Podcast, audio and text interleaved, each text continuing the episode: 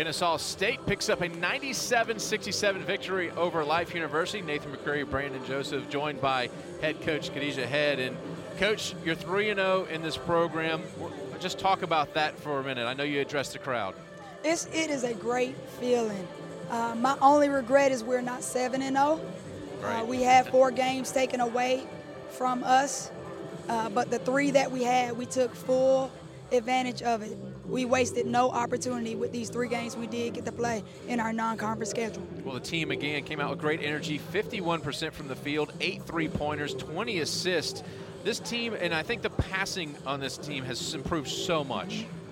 Yeah, the, the kids really enjoy each other. I think the synergy off the court is really translating well uh, on the court. So proud of Brianna Hoover. She came in here and, and was a little shaky at her three-point percentage. But as a kid, I have great, great confidence. And for her to finish five and nine from the three, that's a that's an awesome achievement. And her last non-conference game as an owl.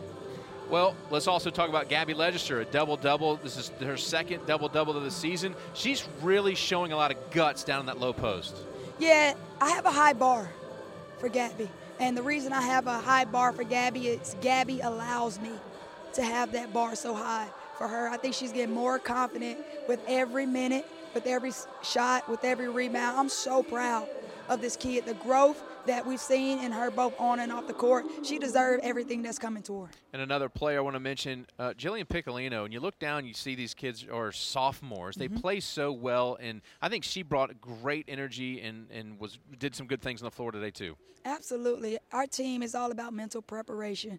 One thing that I preach: only five will be on the court mm-hmm. at a time, mm-hmm. and I want the kids that are not on the court. I want them to champion the players that's playing because you never know when your opportunity is going to come. And one thing that Jill has been, she's been consistent. And today she was rewarded. Good people are always rewarded through their hard work and effort. At some point, you mentioned only five on the court. you had five freshmen playing on the court at one point during the game, at multiple points mm-hmm. during the game. Just talk about what you're seeing from those players, not just you know individually, but collectively, and how cool it was to see the five freshmen playing. They're a great group of kids, and it's rare that I get a chance to play them together. And that was my Christmas present to them. They really enjoy each other off the court. So I wanted to get a chance to play together. I mean, they're the future of our program, and it's going to become it's, they're going to come several points in the season where we need them to play like sophomores and juniors. So we need to, for them to understand how they are in sync as freshmen, so they can build from there. And it's great film for them to watch while they're home. And Jashae Whitfield, as you mentioned, post game to the crowd in attendance. ASUN Newcomer mm-hmm. of the Week, her mm-hmm. first award as an Owl, and tonight she's just done an amazing job, even when it's not necessarily putting things that we can tally in the stat book, altering passes, active hands, deflections, trailing plays, contesting shots. Mm-hmm. Just talk about her all around game and not just the things that just show up in the stat book, because I know that you guys look back at film and you love mm-hmm. those metrics.